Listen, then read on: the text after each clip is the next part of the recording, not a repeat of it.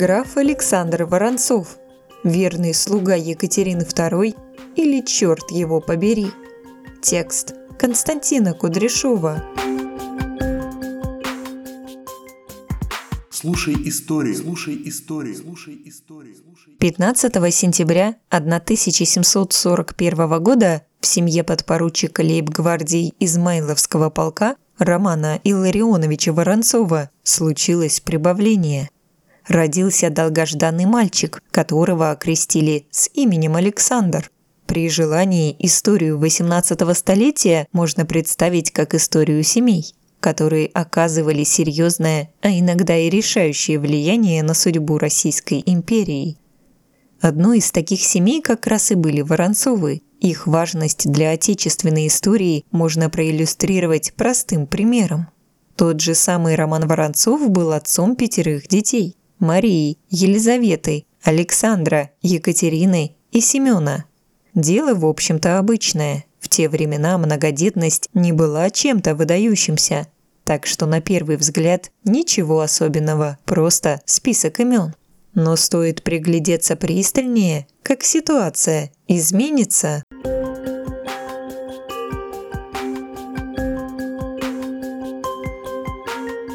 Елизавета Воронцова была фавориткой наследника русского престола великого князя Петра Федоровича, ставшего императором Петром III. Причем чувства там были настолько серьезными, что великий князь намеревался развестись с законной супругой Екатериной и жениться на Романовне. Именно так он называл свою избранницу. Екатерина была настолько этим подавлена, что просила императрицу Елизавету отпустить ее домой, в Германию. Да-да, дочь Воронцова чуть было не повернула историю России по иному пути. Будь она чуть настойчивее, и никакого блестящего века Екатерины Великой не случилось бы за неимением самой Екатерины Великой. К этому все и шло. Став императором, Петр III практически перестал общаться с супругой и жил в Ораниенбауме со своей Романовной.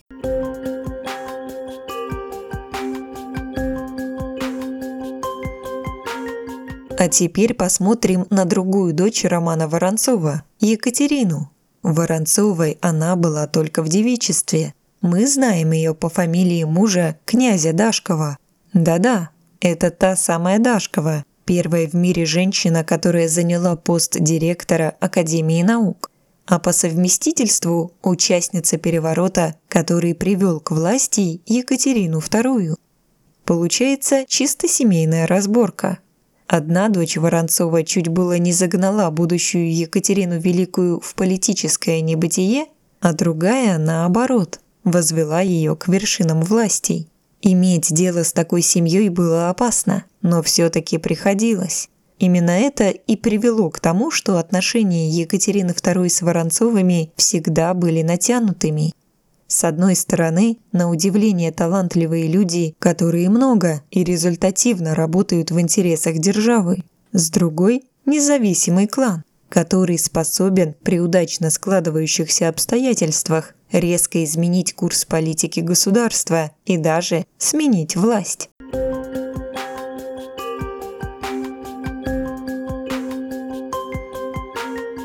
Игра «Екатерина Великая против Воронцовых» велась с переменным успехом. Императрица умела ценить их государственные способности, но чисто по-женски мелочно мстила им за их успех, за их блеск, за их влияние и богатство – Классический пример – история с Романом Воронцовым. Будучи отцом фаворитки Петра III, он активно продавливает принятие манифеста о вольности дворянской, документа, во многом определившего облик России на ближайшие сто лет. Екатерина, придя к власти, этот манифест не отменяет.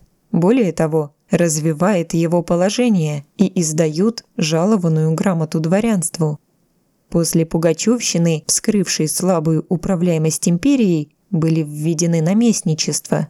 Именно Роман Воронцов становится первым Владимирским, Пензенским и Тамбовским наместником, что вроде бы высшая степень доверия. Но одновременно Екатерина поощряет слухи и сплетни о фантастическом мздоимстве Романа Илларионовича.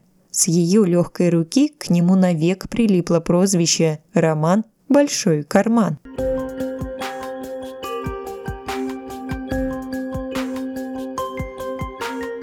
Ровно то же самое можно сказать и о первом сыне Романа Воронцова, Александре. При Елизавете и Петре III он испытал фантастический карьерный взлет. Александру Воронцову не было и 21 года, когда его назначили полномочным министром, то есть послом в Англию. Случай беспрецедентный, так как обычно на такие должности ставят людей с солидным жизненным опытом – тем не менее, с делами он справлялся весьма неплохо, до тех самых пор, пока к власти не пришла Екатерина. Именно тогда начались странные пробуксовки с рассмотрением в Петербурге дипломатических депеш из Лондона.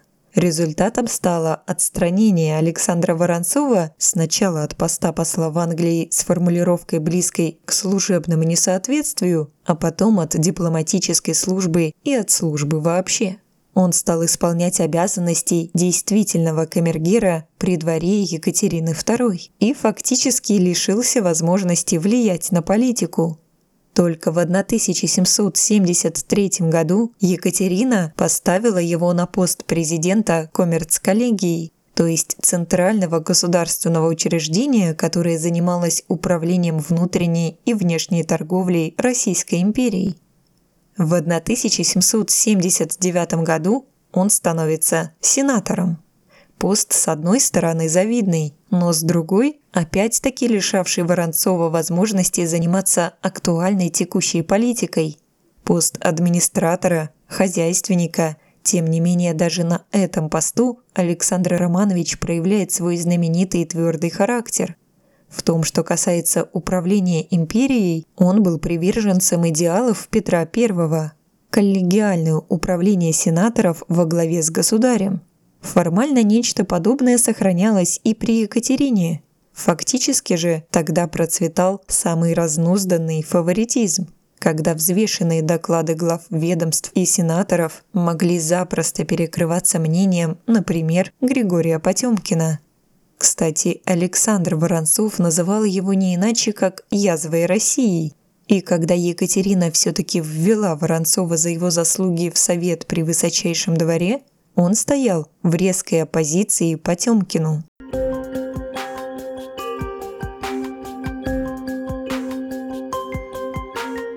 Александр ушел в отставку в 1794 году. Ушел красиво, будучи президентом коммерц-коллегии и ведая в том числе таможенными делами. Воронцов приблизил к себе Александра Радищева, автора проекта таможенного тарифа. Как известно, вслед за тарифом, что принес империи много пользы, Радищев написал другой труд, принесший ему славу бунтовщика хуже Пугачева.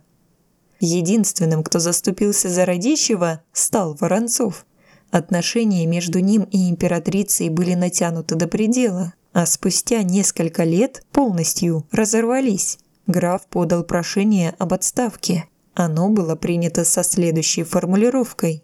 «Не спорю, что он таланты имеет. Всегда знала, а теперь наипаче ведаю, что его таланты не для службы моей, и что он мне не слуга. Сердце принудить нельзя. Права не имею принудить быть усердным ко мне». Заставить же и меня нельзя почитать усердным ко мне кого ни наесть. Разведены и развязаны навек будем, черт его побери. По подписании указа я его освобождаю от приезда сюда и от поклона мне. За справедливость, кое требовано с гордостью, поклон неуместен.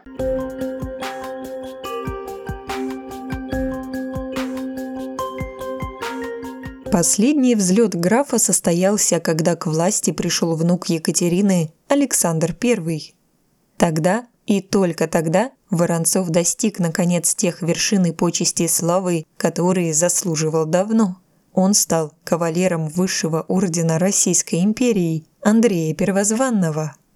Он стоял у истоков министерской реформы и стал первым министром иностранных дел России – Александр I при восшествии на престол заявил, что будет править так, как было во времена Екатерины II, и слово сдержал, во всяком случае, в отношении старого графа Воронцова. Отдавая должное его талантам, он, как и Екатерина, графа не любил.